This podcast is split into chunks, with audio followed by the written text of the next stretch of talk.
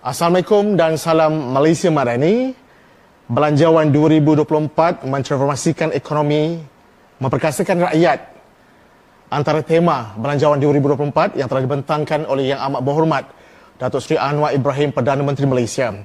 Dan sudah pasti Belanjawan 2024 ini yang diperuntukkan sebanyak 393.8 bilion melesaskan aspirasi rakyat Malaysia. Dan sudah pasti ia juga bermatlamat untuk memangkinkan pemulihan ekonomi negara di samping usaha untuk meringankan beban kewangan rakyat dalam mempersiapkan negara berhadapan dengan cabaran masa depan yang lebih baik. Inti bajet ini juga memperkasakan ekonomi madani ialah dasar menyeluruh kerajaan perpaduan yang berhasrat untuk mengangkat semula darjat dan martabat negara ini.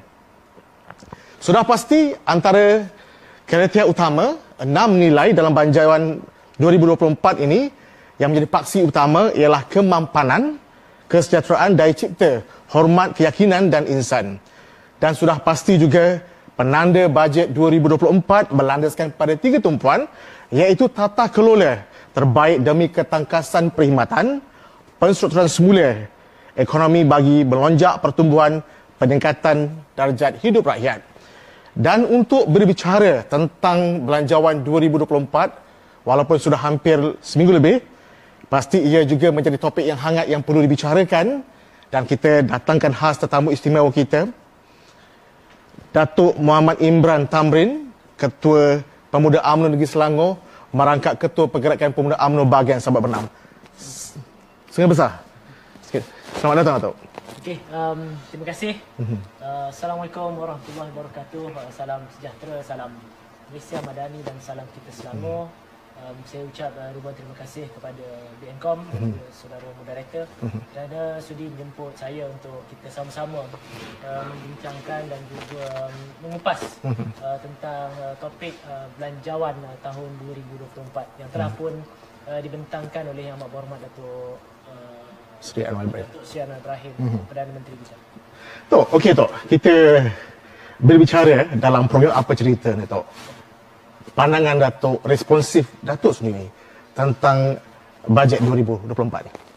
Um, uh, yang pertamanya, mm-hmm. uh, sudah pastilah um, bajet yang telah pun dibentangkan yang lepas uh, untuk tahun 2024 ini macam saudara mm-hmm. bagi tahu tadi adalah satu jumlah yang terbesar uh, dalam uh, tempoh yang ada ini uh, iaitu 390 lebih uh, bilion uh, mm-hmm. peruntukannya um, yang telah pun Uh, diperuntukkan uh, untuk dilaksanakan pada mhm. tahun hadapan dan uh, ini memberikan satu um, harapan uh, nafas baru kepada rakyat Malaysia khususnya mhm. uh, dalam uh, kerajaan uh, merencana mhm. dan juga memastikan deliverable penyampaian dan juga pelaksanaan uh, bajet yang telah pun dibentangkan itu supaya ianya sampai terus kepada rakyat dan juga masyarakat mm-hmm. dan ianya memberikan uh, impact uh, positif. Mm-hmm. Ada beberapa tonggak, ada beberapa ikhtiar yang telah pun dinyatakan dalam uh, uh, falsafah ataupun dalam prinsip uh, belanjawan mm-hmm. yang dibentangkan yang lepas mm-hmm. dan saya percaya setiap daripada uh, perkara-perkara tersebut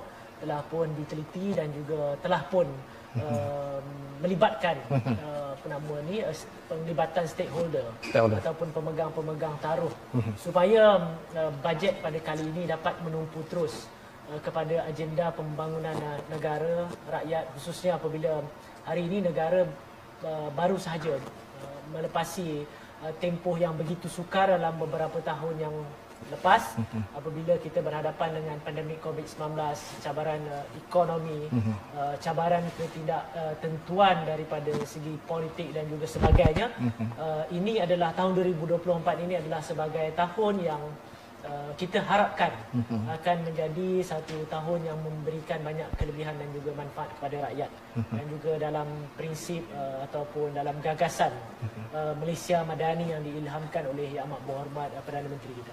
Hmm. Baik Datuk eh macam sebentar tadi uh, Datuk mengatakan bahawa Malaysia selepas keluar daripada pasca uh, pandemik COVID-19 akhirnya kepada pasca normal dan akhirnya kita akan berdepan dengan um, struktur belanjawan negara yang penuh dengan cabaran dan Datuk melihat uh, perkara ini dari segi kelangsungan khususnya dari segi uh, memperkasakan rakyat meningkatkan uh, mutu uh, keseimbangan pada rakyat apa pandangan Datuk? Um, sudah pastilah yang paling uh, mustahaknya adalah hmm. bagaimana untuk kita uh, mempertingkatkan ekonomi rakyat hmm. uh, daripada segi bukan sahaja um, uh, apa nama ni uh, mikroekonomi hmm. tetapi juga uh, secara menyeluruh uh, yang mana rakyat dalam negara Malaysia ini ada um, pelbagai segmen. Kita ada um, mereka yang tinggal di luar bandar, mereka tinggal yang di dalam bandar, uh, rakyat dan juga masyarakat yang berada di dalam uh, sektor ataupun daripada segi uh, umur yang berbeza, uh, golongan muda, remaja, pertengahan dan juga yang mempunyai taraf hidup yang berbeza. Uh, ada yang dikelaskan um, B40 M40, T20, T10 dan sebagainya. Jadi um, kita ingin melihat uh, pelaksanaan bajet ini uh, merangkumi dan juga meliputi semua pihak. Khususnya dalam agenda-agenda besar uh, berkenaan dengan um, sistem uh, yang sering dikatakan oleh Yang Amat Berhormat uh, Perdana Menteri kita. Uh, tata kelola, uh, governance, uh, ekonomi rakyat uh, ini perlu diberikan penumpuan dan direalisasikan. Dalam bentuk tindakan dan juga pelaksanaan. Bukan sahaja retorik ataupun bukan sahaja ianya cantik di atas kertas uh, dengan falsafah dan juga dengan um, apa nama ni prinsip uh, belanjawan itu sendiri. Tetapi bagaimana untuk setiap daripada yang dirancang dan juga yang dilafazkan uh, dalam uh, ucapan belanjawan dan juga dalam buku belanjawan itu dapat dilaksanakan dengan baik. Khususnya agenda-agenda yang berkaitan dengan uh, reformasi institusi. Agenda berkaitan dengan pemerkasaan pembangunan uh, anak-anak muda dan juga belia. Uh, bagaimana untuk kita merapatkan kesenjangan uh, di di di kalangan pendapatan uh, mereka yang berada di kawasan bandar dan juga luar bandar.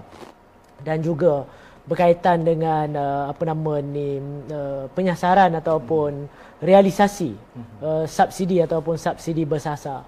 Uh, ini juga memerlukan uh, komitmen dan juga tekad uh, daripada pihak uh, kerajaan dan juga pihak agensi-agensi pelaksana khususnya di kalangan penjawat awam dan juga uh, rakyat kita khususnya uh, yang berada di luar sana.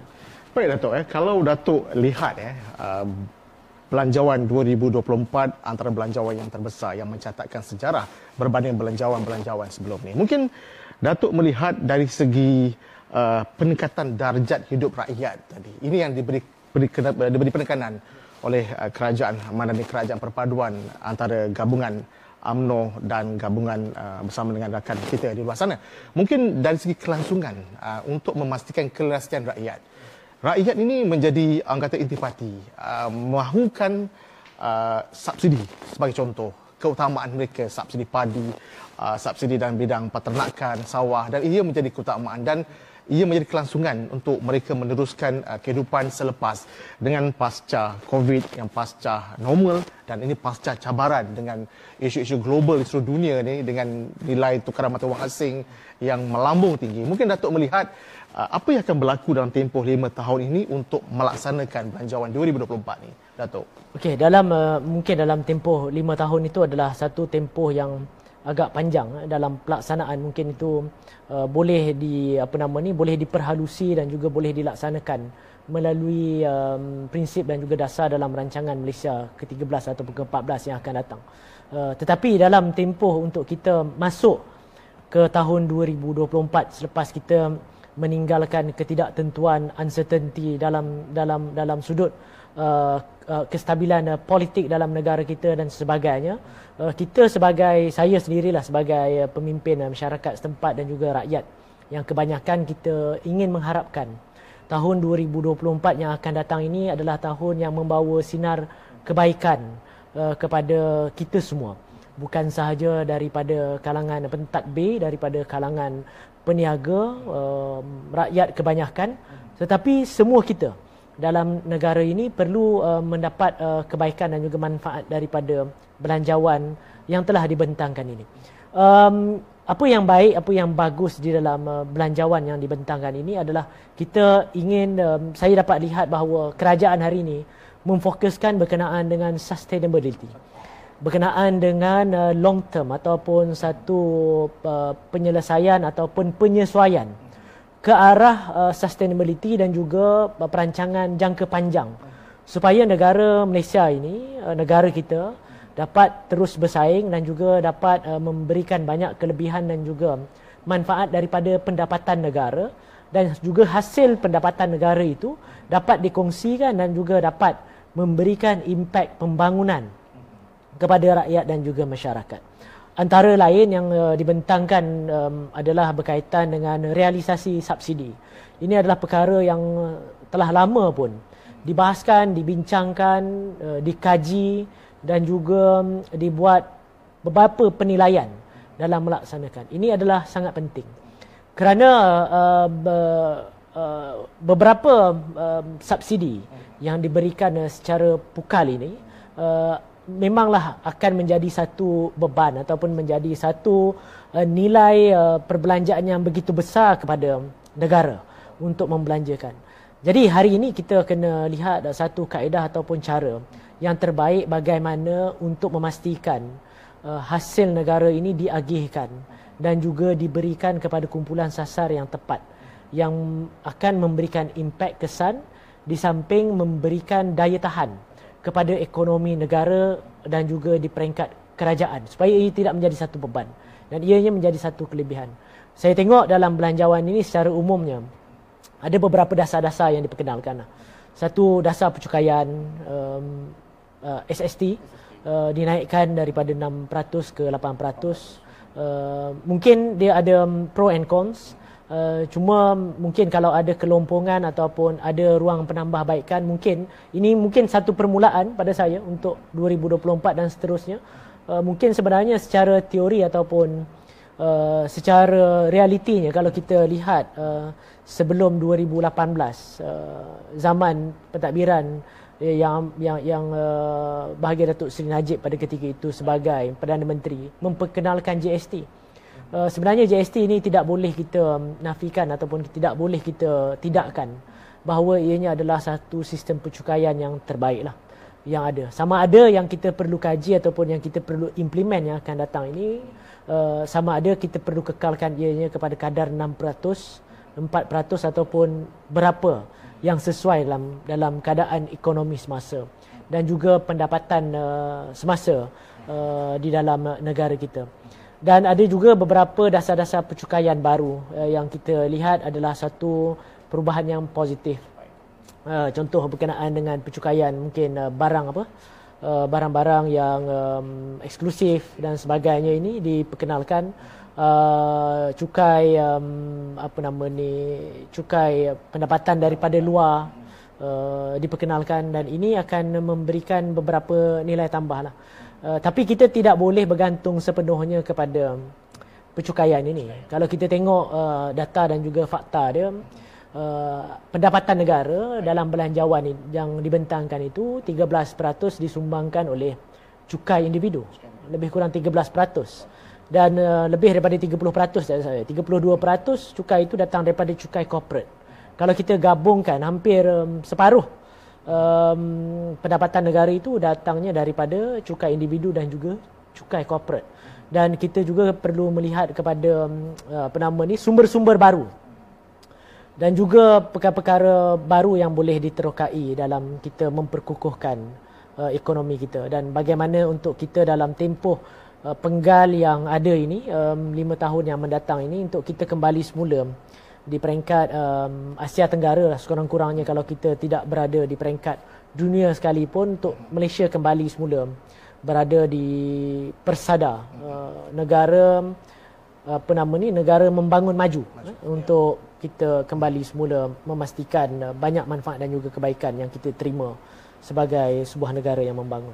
Baik Dato, uh, menyentuh soal cukai yang bila uh, dalam belanjawan ini daripada cukai 6% dinaikkan kepada 8% dan ada dakwaan-dakwaan di luar sana yang mengatakan uh, cukai ini akan uh, menyebabkan berlaku ketirisan di peringkat golongan pertengahan. Mungkin bagi pandangan Dato dari segi kestabilan, sustainability tadi itu, kita nak mengenakan cukai kepada pihak tertentu dan agihan itu akan sampai ke pihak yang yang memerlukan. Mungkin dari segi rasionalisasi Dato, mungkin Dato melihat apa dia punya. Um, saya ingat dalam mungkin uh, mungkin dalam sehari dua hari ataupun hmm. saya difahamkan dalam minggu ini hmm.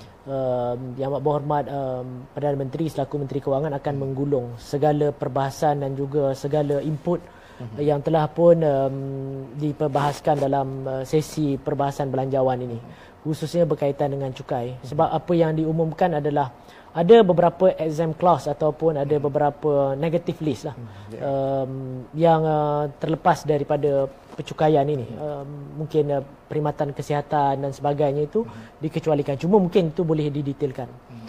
dan uh, kita difahamkan juga ada beberapa charge uh, yang saya rasa daripada segi prinsip dan juga falsafahnya bagus uh, contoh um, kenaikan uh, cukai um, apa nama ni uh, minuman, minuman. Uh, bergula, bergula. tak saya uh, ini uh, ber- berkarbonat ini dinaikkan supaya hasil cukai itu nanti hmm. boleh diagihkan uh, dan juga boleh menambah baik daripada segi perkhidmatan perlu ataupun hmm. essential, essential services yang hmm. perlu disumbang kepada pembangunan uh, rakyat dan juga masyarakat dalam negara sebagai contoh uh, berkenaan dengan kesihatan, berkenaan dengan pendidikan, berkenaan dengan uh, usaha-usaha dan juga ikhtiar kerajaan merapatkan ke kesenjangan daripada segi ekonomi luar bandar dan juga dalam dan dan juga di bandar.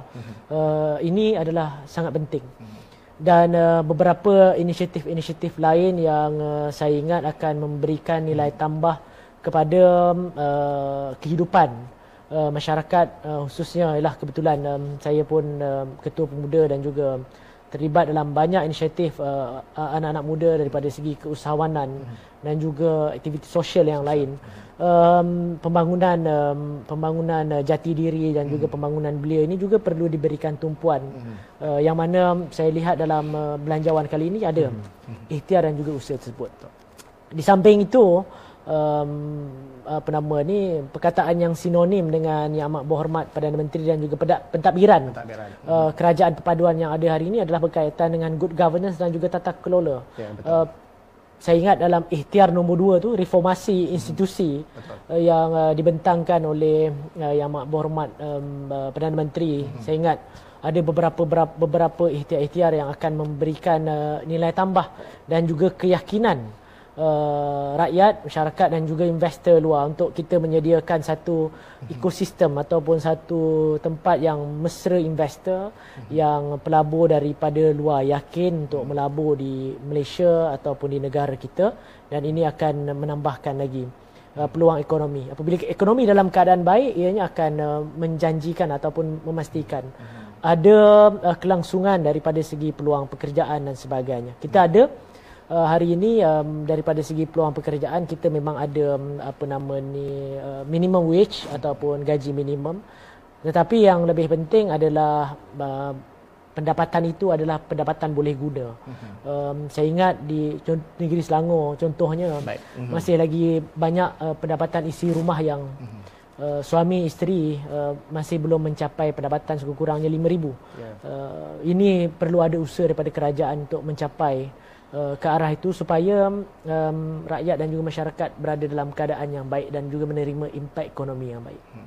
Baik Datuk, dari segi modal insan penekanan belanjawan ini yang memfokuskan kepada belia remaja belia wanita dan kita lihat dalam belanjawan ini juga uh, peruntukan yang paling besar untuk meningkatkan modal insan uh, rakyat Malaysia kesannya untuk 5 atau 10 tahun akan datang apabila Kementerian Pendidikan diperuntukkan sebanyak 58.7 bilion. Dan Datuk melihat apakah aspirasi kerajaan uh, untuk memastikan uh, kelangsungan pendidikan Malaysia berada tahap uh, yang mungkin di peringkat uh, antarabangsa meletakkan uh, sistem kemudahan pendidikan itu dinaik taraf dan sistem uh, sistem perguruan itu tadi meletakkan aspirasi guru-guru yang mampu membina bangsa ataupun modal insan yang mampu melahirkan insan cerdik pandai yang lebih uh, cemerlang. Jadi kenapa penekanan ini difokuskan kepada Kementerian Pendidikan?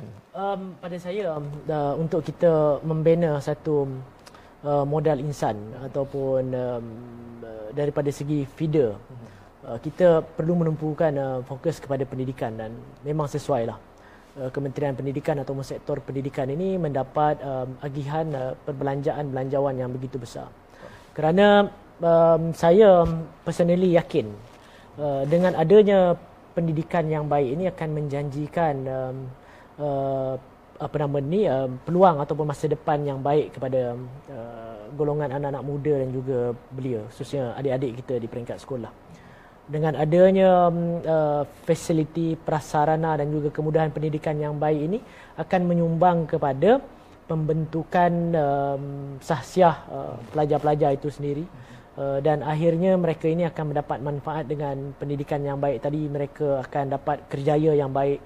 Uh, kerjaya yang baik ini sudah pasti menjanjikan pendapatan yang baik. Dan pendapatan yang baik ini akan memastikan kelangsungan uh, hidup mereka uh, keluarga mereka uh, dan akhir sekali dengan pendidikan yang baik ini akan melonjakkan bukan saja ekonomi tetapi nilai values kepada diri seseorang itu dan akhirnya membentuk apa nama ni negara bangsa yang dihormati disegani uh, mempunyai nilai daripada segi teknologi intelektual dan sebagainya. Jadi semuanya bermula dengan pendidikan. Right. Jadi ini yang perlu ditumpukan dan betul lah uh, ada yang yang memberikan pelbagai pandangan kepada yang uh, amat berhormat Perdana Menteri tentang uh, bagaimana beliau memfokuskan kerajaan perpaduan hari ini kepada sektor pendidikan. Even uh, sekecil-kecil uh, pembangunan prasarana tanda sekolah dan sebagainya.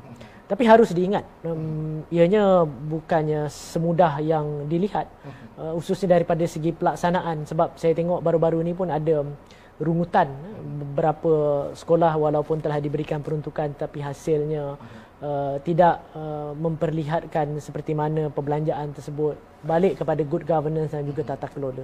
Jadi pokok pangkalnya hari ini adalah pelaksanaan. Itu lebih penting daripada apa yang dirancang itu. Kita boleh merancang tetapi cabarannya adalah untuk melaksanakan. Dan pendidikan ini juga pada saya adalah faktor yang penting sebab daripada pendidikan ini dia akan uh, relate kepada perkara-perkara lain kita juga ada inisiatif TVET dan sebagainya. Saya ingat dalam belanjawan kali ini ada 600 juta lebih. Kalau kita peruntukkan ataupun kita kumpulkan keseluruhannya yang menyentuh isu berkenaan dengan TVET. Yeah. Dan hari ini TVET mesti communicate dengan industri. Mesti mengikut keadaan demand yang semasa. Dan cabaran untuk melaksana TVET ini juga adalah apa nama ni adalah sangat mencabar kerana um, skills ataupun kemahiran ini uh, kita perlu lihat uh, kepada um, keperluan masa kini dan juga perubahan yang ada pada masa kini. Uh, college-college vocational ataupun institusi-institusi TVET um, yang menawarkan kursus-kursus program-program kemahiran ini kena bergerak lebih lebih pantas. pantas. Hmm. Sebab kita hari ini kalau kita lihat macam kemahiran yang mungkin begitu asas uh, membaiki uh, aircon dan sebagainya ini saya ingat perlu dikaji semula lah. Sebab kalau kita masuk ke pusat kemahiran mungkin ianya memerlukan masa yang begitu panjang. Tiga bulan, empat bulan sedangkan ada beberapa kemahiran tertentu tu hari ini kita mereka boleh belajar dalam YouTube dalam tempoh mungkin setengah jam, satu jam dia dah boleh menguasai sesuatu kemahiran. Jadi hari ini kita kena lihat kepada kemahiran-kemahiran baru.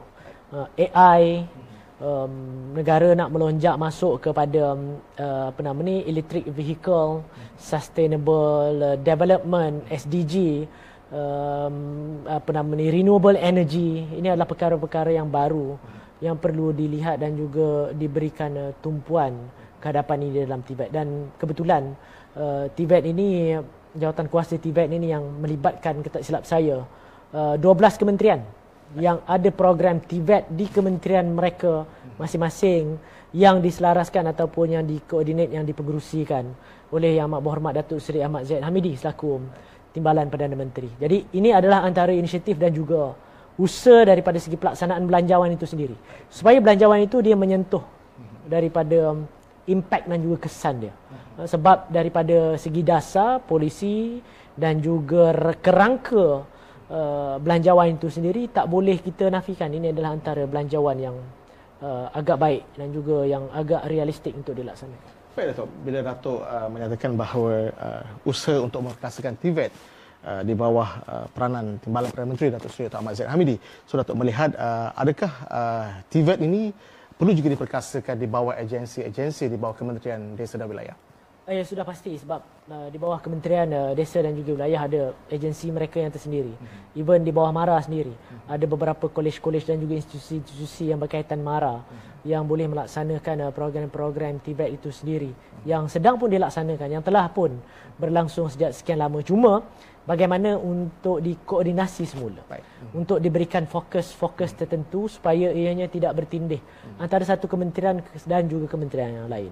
Kementerian Belia dan Sukan sendiri ada beberapa program-program yang tersendiri yang menyentuh juga TVET. Kementerian Pembangunan Usahawan dan juga Koperasi juga mungkin ada. Ya, dan juga ada beberapa kementerian-kementerian lain termasuk um, MITI. Mhm. Um, uh, ada inisiatif apa nama ni training dan sebagainya Baik. di bawah MPC dan sebagainya. Ini juga perlu diselaraskan supaya ianya tak bertindih. Dan penglibatan hmm. uh, daripada uh, GLC uh, sendiri hmm. daripada mungkin uh, macam Petronas, Petronas. Hmm. Uh, Kazanah hmm. dan sebagainya. Kebetulan um, saya dulu pun pernah uh, berkhidmat di Petronas yang mana di Petronas uh, mereka ada hmm. institusi mereka sendiri Instep Institut Teknologi Petronas Betul. dan sebagainya. Um, UTP um, dan juga institusi-institusi lain yang berada di situ boleh uh, bersama-sama dalam menjayakan ini dan TVET bukan semata-mata kursus kemahiran tetapi ianya kursus kemahiran yang berdasarkan mm-hmm. dengan permintaan industri ataupun uh, based on demand uh, di, demand base. Yes. Jadi tidak boleh lagi kita hanya semata-mata nak melahirkan mm-hmm. uh, skill yang tertentu dan akhirnya menjadi lambakan tetapi ianya mestilah berfokus uh, demand base mm-hmm. supaya um, uh, ianya fit apa nama ni workforce yang ada dalam negara kita. Baik Datuk eh. Bila uh, TVET ini uh, fokus untuk memperkasakan latihan dan kemahiran di peringkat mungkin uh, pelajar-pelajar yang tidak fokus dalam bidang akademik lebih fokus pada kemahiran. Mungkin adakah macam Datuk tadi akan berlaku lambakan Uh, contoh kalau di universiti pun ada bidang-bidang technical academician yang fokus pada latihan dan kemahiran dan ini juga di, termasuk di bawah agensi-agensi yang mungkin di bawah Pusat Gigi Amara, College Community juga merealisasikan yeah. peranan TVET ini. Jadi apakah uh, inisiatif kerajaan untuk menyediakan peluang-peluang ataupun industri yang boleh selepas mereka menamatkan pekerjaan ini mereka dah ada tempat untuk mereka bekerja ataupun berkerjaya? Mana tahu? Uh, pada pandangan saya, hmm. uh, institusi-institusi berkaitan TVET ini perlu communicate dengan uh, industry player. Hmm. Supaya dia tahu market di luar sana hmm. uh, keperluan masa kini hmm. apa benda. Dan uh, dalam masa yang sama, uh, kita juga perlu menggalakkan uh, workforce dia ada yang dah ada dalam pipeline ataupun yang dah ada dalam sistem ini. Hmm. Uh, untuk uh, menggalakkan mereka terlibat dalam micro credential hmm. uh, untuk kemahiran-kemahiran tertentu. Hmm. Uh, mungkin uh, kita um, dah ada uh, kemahiran uh, tertentu uh, dan kita perlukan uh, additional uh, kemahiran lain dalam bentuk micro credential dan sebagainya ini juga perlu uh, diperkasakan dan juga diberikan peluang mm-hmm. supaya setiap daripada individu dan juga um, talent pool yang kita ada dalam negara kita ini uh, dilengkapi dengan kemahiran-kemahiran yang up to date ataupun yang uh, sesuai dengan perubahan dan juga demand industri semasa. Baik dan uh, kita tak nak ada um, uh, kelompongan dan juga kehilangan mhm. uh, losing our talent. Betul. Apabila kita tidak menjaga talent pool kita dalam negara kita ini, khususnya mereka yang um, tenaga mahir, uh, kita tak nak nanti mereka keluar dan hmm. akhirnya kita ambil tenaga mahir luar. Hmm. Uh, sedangkan kita ada um, kita ada kita ada apa nama ni? Kita ada um, uh, human resource hmm. ataupun um, talent pool yang mencukupi dalam negara kita untuk kita bangunkan dan untuk mereka kembali semula dalam industri kita. Baik Datuk, yang itu lebih more pada latihan dan kemahiran mungkin dalam bidang keusahawanan dan dalam belanjawan 2024 ya. yang amat berhormat Perdana Menteri Datuk Seri Anwar Ibrahim juga menekankan ada segi usaha untuk perusahaan kecil sederhana ya. dari segi industri uh, perniagaan kecil-kecilan di peringkat komuniti di bandar dan luar bandar dan kalau kita lihat uh, banyak peruntukan-peruntukan sebagai contoh uh, di sini lebih kurang uh, dari segi urus takbir uh, memberi uh, pinjaman kepada usahawan-usahawan kecil. Mungkin Datuk melihat adakah ini juga kesenambungan tadi melahirkan uh, graduan yang arif, pakar dalam bidang latihan TVET dan kesenambungannya mereka boleh mencebur dalam bidang keusahawanan. Datuk. Um, um, betul lah kalau kita um, uh, lihat uh, untuk memastikan kitaran ekonomi ataupun memastikan um, lonjakan ekonomi itu berlaku um, sektor PMKS ataupun hmm. sektor SME ini hmm. uh, perlu diperkasakan hmm. dan kita perlu memberikan uh, galakan dan juga sokongan uh, kepada mereka yang terlibat dalam PMKS ini ataupun uh, SME. Hmm. Dan saya lihat uh, dalam belanjawan kali ini yang diumumkan ada banyak agensi-agensi lah. Um, even um, macam agensi perbankan, uh, BSN, uh, SME Bank, SME Corp, Tekun, uh, even Mara sendiri hmm. Menyediakan begitu banyak uh, peluang pinjaman dan juga bentuk grant. Apalagi yang menyentuh kepada golongan muda. Uh, bawah 30, bawah 40 yang ingin terlibat. Uh, saya ingat Mara pun ada lebih daripada 20 juta uh, pinjaman, ada 19 juta di BSN dan juga beberapa juta lagi diperuntukkan hmm. di bawah agensi-agensi lain, uh, tidak lain dan tidak bukan untuk memperkasakan hmm. uh, golongan SME ini. Sebab uh, mereka inilah yang akan menyumbang kepada lonjakan uh, ekonomi. Daripada segi baik daripada segi uh, economic cycle daripada segi peluang pekerjaan dan sebagainya. Jadi um, uh, pemerkasaan ini adalah sangat penting. Uh, cuma nanti daripada segi pelaksanaan uh, bagaimana untuk mereka ini mendapatkan peluang dan juga uh, bagaimana untuk mereka merebut peluang tersebut dan program-program ini akan memberikan manfaat yang baik kepada mereka dalam membangunkan usahawan-usahawan kecil ataupun usahawan-usahawan uh, sederhana ini. Khususnya di kalangan uh, golongan uh, muda lah anak-anak muda dan juga belia supaya mereka dapat mencuburi bidang ekonomi. Sudah pastilah saya sendiri um, uh, sebagai orang muda antara cabaran kita adalah untuk mendapatkan pusingan modal uh, dan juga modal pertama, pertama dalam hmm. untuk kita melaksanakan ini. Hmm. Jadi uh, sokongan daripada kerajaan uh, melalui agensi-agensi ini adalah sangat penting dan saya lihat ini akan memberikan kelebihan sebab hari ini uh, ramai uh, yang um, dulunya ketika pandemik Uh, mungkin uh, jatuh dan uh, mengambil peluang 2023 2024 ini Betul. untuk bounce back uh, dalam uh, bidang-bidang kusawanan yang mereka usahakan dan dengan sokongan ini uh, uh, akan memberikan uh, bantuan lah. dan juga beberapa dasar lain lah. Uh, uh, ada dasar untuk orang muda kebengkerapan dikecualikan dan sebagainya adalah antara satu uh, usaha-usaha uh, ke arah um, memperkasakan ekonomi golongan muda dan ini harus kita um, sokong dan kita sambut baiklah mhm. bersama-sama dan juga dapat jayakan dengan baik pada tahun hadapan. Baik Dato. Um, itu fokus pada usaha memperkasakan TVET akhirnya kepada usaha untuk meningkatkan daya usaha dan bidang usahawanan khususnya pada masyarakat ini impak kesannya dan masyarakat dua perlu berebut peluang-peluang yang bakal disediakan oleh kerajaan insyaAllah pada tahun depan. Baik, dari segi pelaksanaan dan yang terbesar ialah program TAFIS. Kerajaan memperuntukkan lebih 17 juta. Mungkin uh, lebih fokus kepada pembangunan ummah, uh, modal insan yang lebih menyeluruh dalam usaha meningkatkan melahirkan uh, penghafaz al-Quran uh, dan termasuk anak-anak kita dalam bidang agama. Mungkin Datuk melihat uh, uh, kerajaan Madani, kerajaan perpaduan yang sebelum didakwa sebagai kerajaan yang tidak menyokong tentang usaha untuk pembangunan ummah, pembangunan Islam tetapi 17 juta ini uh, menyatakan penanda aras bahawa kerajaan ini juga uh, tetap mempertahankan uh, Islam itu.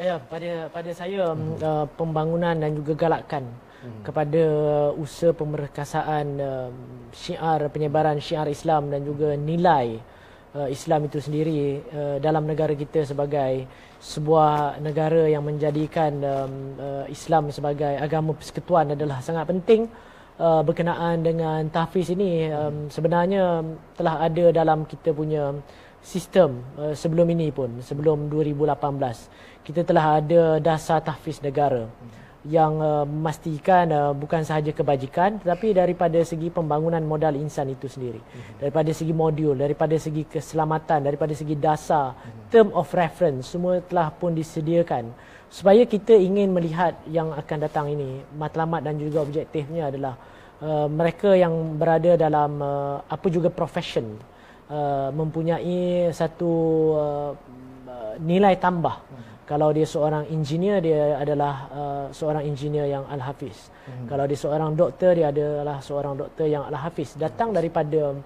um, apa nama ni uh, pendidikan yang berasaskan tahfiz hmm. ini sendiri. Dan galakan ini akan saya ingat akan memberikan kesinambungan hmm.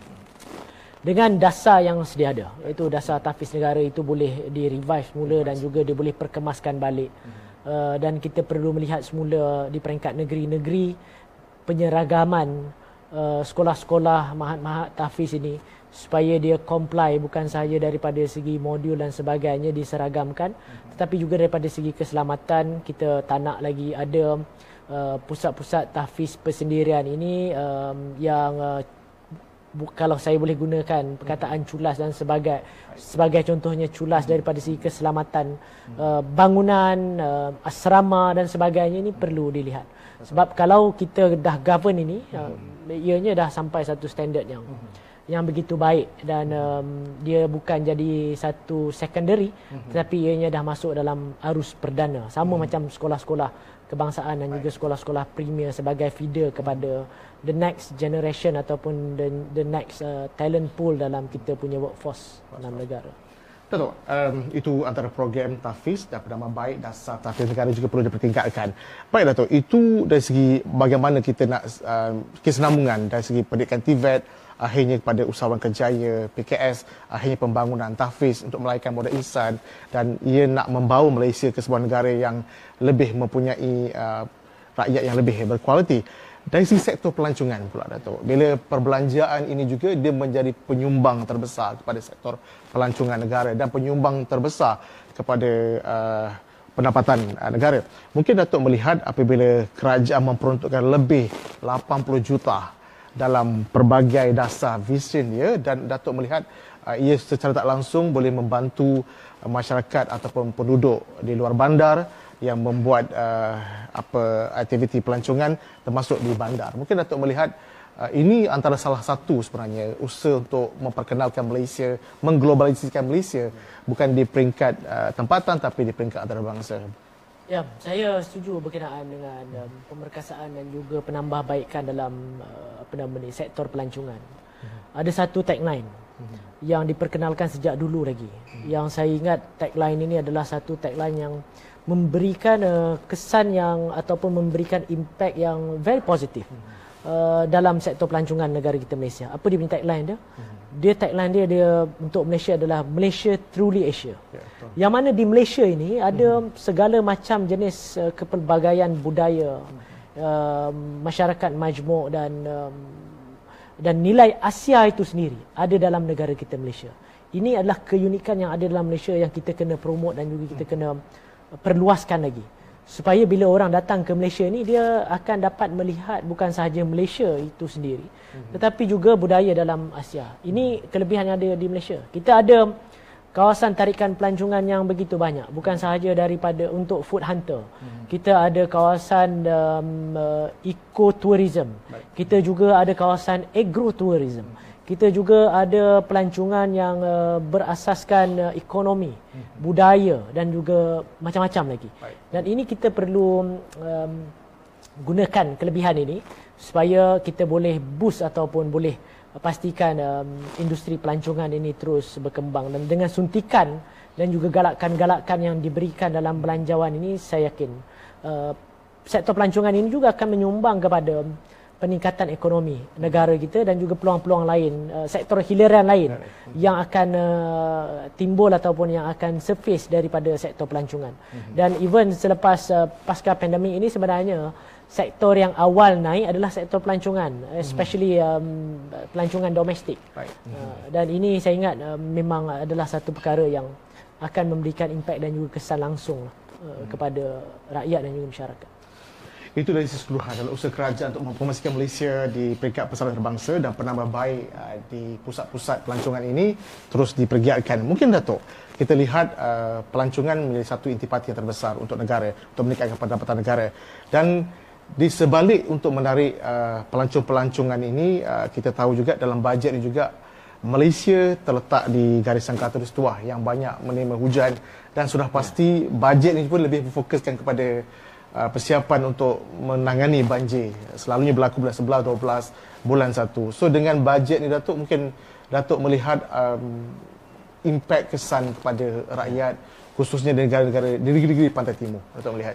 Um, sudah pastilah um, hmm. kita tidak boleh um, apa nama ni tidak boleh uh, menolak tentang pentingnya untuk kita menekankan dan juga memfokuskan uh, intervention mm-hmm. uh, dengan keadaan climate change yang berlaku di, di peringkat mm-hmm. global bukan sahaja di peringkat negara kita. Mm-hmm. Satu ketika dulu mungkin kita boleh buat anticipation ataupun kita boleh buat prediction berkenaan dengan uh, kawasan yang akan mengalami banjir, taburan hujan yang lebat mm-hmm. dan sebagainya. Tapi berdasarkan yang pengalaman lalu uh, even negeri Selangor yang kita rancang yang kita jangkakan mm-hmm. berlakunya taburan hujan lebat dan juga banjir di pantai timur akhirnya di central region uh, di Selangor uh, mm-hmm. 2020 2021 berlaku banjir besar yang uh, kita tak boleh bayangkan mm-hmm. dan uh, ini juga uh, apa nama ni peruntukan uh, melalui Uh, Kementerian uh, Sumber Asli dan juga apa nama ni yang berkaitan dengan JPS dan sebagainya JPS. tempatan banjir dan sebagainya ini juga adalah penting um, daripada segi peningkatan prasarana uh-huh. dan juga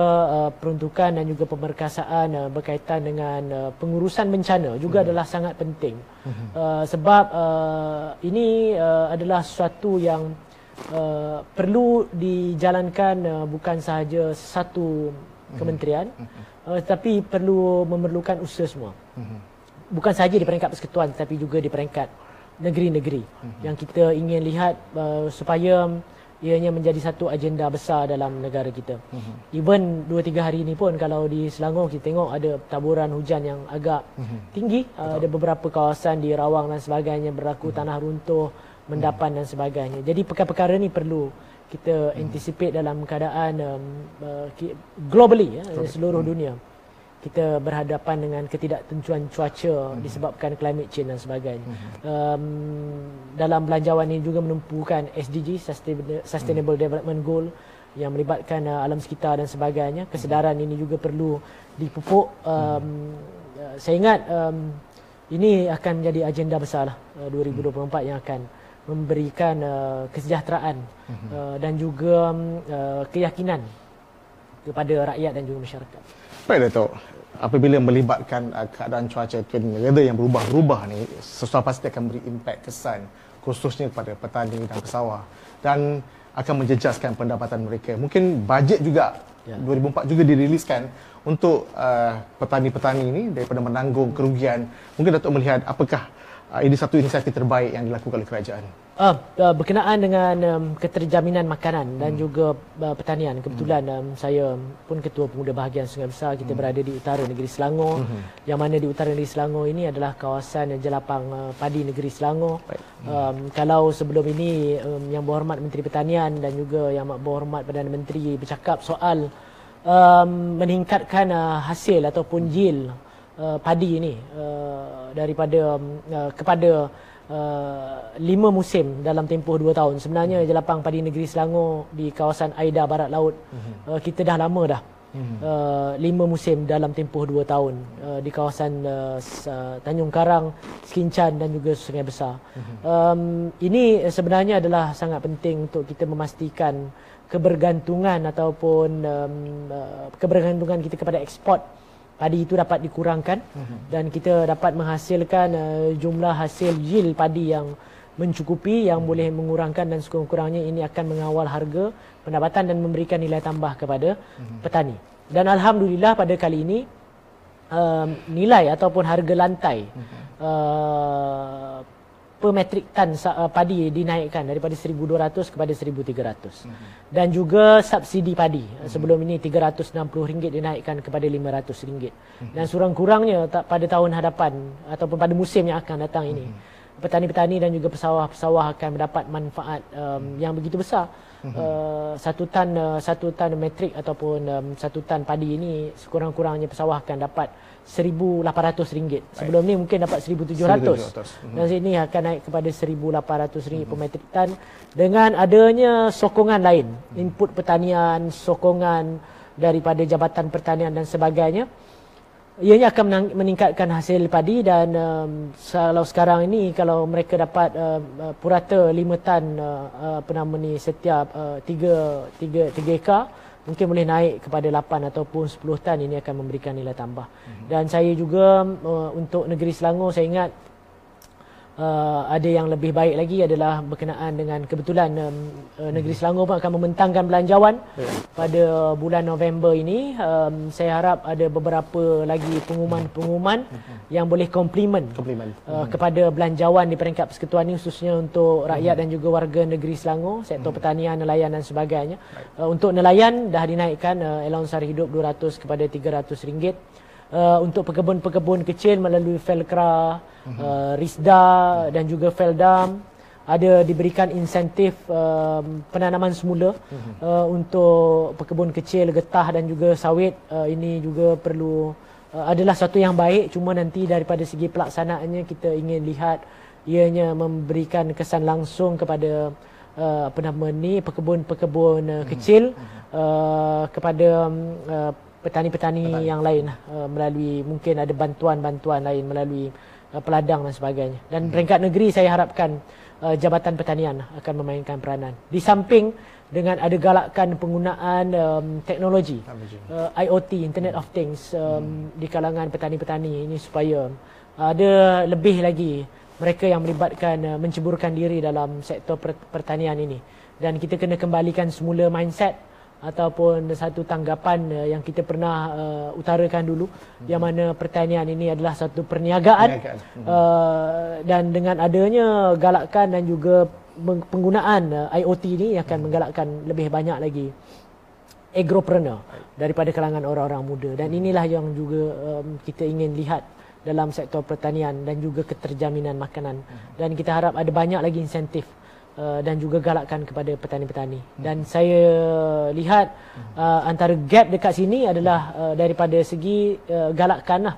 Uh, kalau dulu kita ada di peringkat persekutuan galakkan untuk penanam penanam padi ataupun petani. Kebetulan saya saya datang ataupun dibesarkan daripada keluarga petani ataupun pesawah. Uh, dulu kita ada satu dasar galakkan yang mana ada insentif. Hmm. Kalau ada um, peningkatan hasil. Hmm. Kalau musim lepas dia dapat 5 tan, kali musim kali ini dia bekerja petani ini bekerja dengan lebih Baik. gigih. Uh, lagi dia akan dapat 7 atau 8 tan. Peningkatan tu ada insentif. Hmm. Uh, walaupun tak diumumkan dalam belanjawan di peringkat persekutuan, hmm. saya harap di peringkat negeri khususnya di negeri Selangor dalam belanjawan yang akan datang uh, negeri bersedia untuk komplimen tersebutlah uh, melalui Jabatan Pertanian supaya ianya akan menjadi satu booster ataupun galakkan kepada petani-petani ini untuk terus uh, memberikan uh, tumpuan dan juga komitmen yang penuh dan dapat meningkatkan hasil mm-hmm. dan peningkatan hasil ini akan memberikan manfaat bukan sahaja kepada petani itu sendiri mm-hmm. tapi kepada keseluruhan mm-hmm. uh, rakyat dan juga negara dan juga sistem ekonomi kita. Sistem ekonomi. Sudah pasti ia melestarikan, mendarjatkan, yeah. melestarikan kebajikan rakyat di seluruh Malaysia dan yang pastinya juga uh, inilah belanjawan 2024 uh, mampu membawa Malaysia lebih berdaya saing lebih ke depan dengan berdepan dengan pelbagai liku dan cabaran yang akan datang. Dan mungkin uh, Datuk saya nak minta pandangan Datuk sendiri. Dalam bajet ini juga dalam kesejahteraan globalisasi dunia kita Datuk eh bila kita melihat rakyat Palestin eh, di di di disakasari oleh pihak-pihak rejim Zionis ini dengan dibedil dengan peluru dan sebagainya dan Perdana Menteri telah memperuntukkan sebanyak 10 juta. Ya. Mungkin Datuk melihat uh, dana ini atas kapasiti kemanusiaan ya. dan mungkin Datuk melihat komitmen Malaysia untuk membantu negara-negara lain Datuk. Ya, um, kebetulan kita pun memang tengah dalam uh, minggu pembahasan belanjawan di peringkat um, hmm. apa nama ni di peringkat parlimen. Parlimen. Um, saya ingat um, sedikit sebanyak dalam belanjawan ini yang amat berhormat Perdana Menteri juga ada menyentuh hmm. berkenaan dengan uh, dasar luar hmm. ataupun dasar antarabangsa Malaysia. Khususnya peranan Malaysia di peringkat PBB sebagai sebuah negara membangun dan juga hmm. negara berkecuali. Hmm. Tetapi dalam isu um, uh, Palestin dan juga Israel ini saya ingat hmm kita negara Malaysia konsisten mm-hmm. uh, bahawa ya, uh, apa nama ni solidariti kita mm-hmm. kepada rakyat uh, Palestin ini adalah berdasarkan dengan uh, prinsip dan juga dasar kemanusiaan yang jelas uh, mm-hmm. kita tak nak ada satu kuasa yang merampas hak orang lain right. dan uh, kita uh, solidariti sebut dalam bentuk bantuan mm-hmm. adalah satu dasar yang jelas uh, negara kita Malaysia uh, menyokong um, pembebasan Palestin uh, sebagai sebuah negara bangsa yang perlu dihormati hak mereka hmm. dan juga kebebasan mereka dan uh, kita harap uh, seluruh uh, dunia dan juga seluruh warga negara Malaysia ini kita terus bersama-sama dengan um, rakyat Palestin mm-hmm. uh, melawan uh, segala uh, apa nama ni kebejatan ataupun uh, segala penindasan uh, ketidakadilan mm-hmm. yang uh, berlaku kepada mereka apalagi kepada um, uh, rakyat yang hmm. kita lihat hari ini yang menjadi mangsa adalah rakyat Palestin. Palestin. Itu sendiri hmm. uh, di kalangan uh, wanita, kanak-kanak, hmm. uh, hospital di Bedil dan sebagainya. Dan sebagai sebuah negara yang mempunyai nilai dalam semangat Malaysia Madani ini, hmm. uh, sememangnya kita perlu uh, menunjukkan secara jelas uh, pendirian kita. Dan saya ucap uh, apa nama ni, syabas tahniah kepada pihak kerajaan um, seluruhnya uh, bukan sahaja Perdana Menteri tetapi disambut baik oleh uh, semua agensi-agensi dan juga uh, apa nama ni jabatan-jabatan uh, dan juga NGO-NGO yang hmm. ada dalam negara Malaysia ini untuk terus hmm. kita menunjukkan uh, kebersamaan kita dengan Palestin bukan sahaja daripada segi sumbangan hmm. tetapi dengan tindakan-tindakan lain yang lebih jelas dan kita ingat um, yang amat berhormat Perdana Menteri sendiri dapat uh-huh. menyuarakan um, secara jelas pendirian Malaysia di peringkat antarabangsa di peringkat PBB dan juga dalam kempen jelajah uh, rapat umum solidariti Palestin yang berada di Malaysia. Baik Datuk, saya rasa saya bersenang hati berbicara dengan Datuk Muhammad Imran, uh, Ketua Pemuda UMNO Negeri Selangor merangkap Ketua Pergerakan Pemuda UMNO Sungai Besar.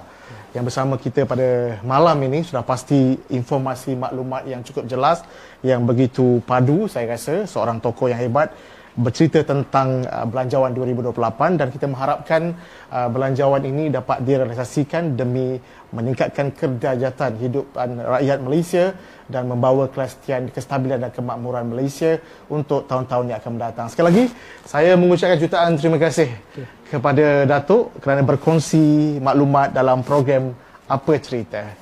Sekian, Assalamualaikum dan salam Malaysia Madani.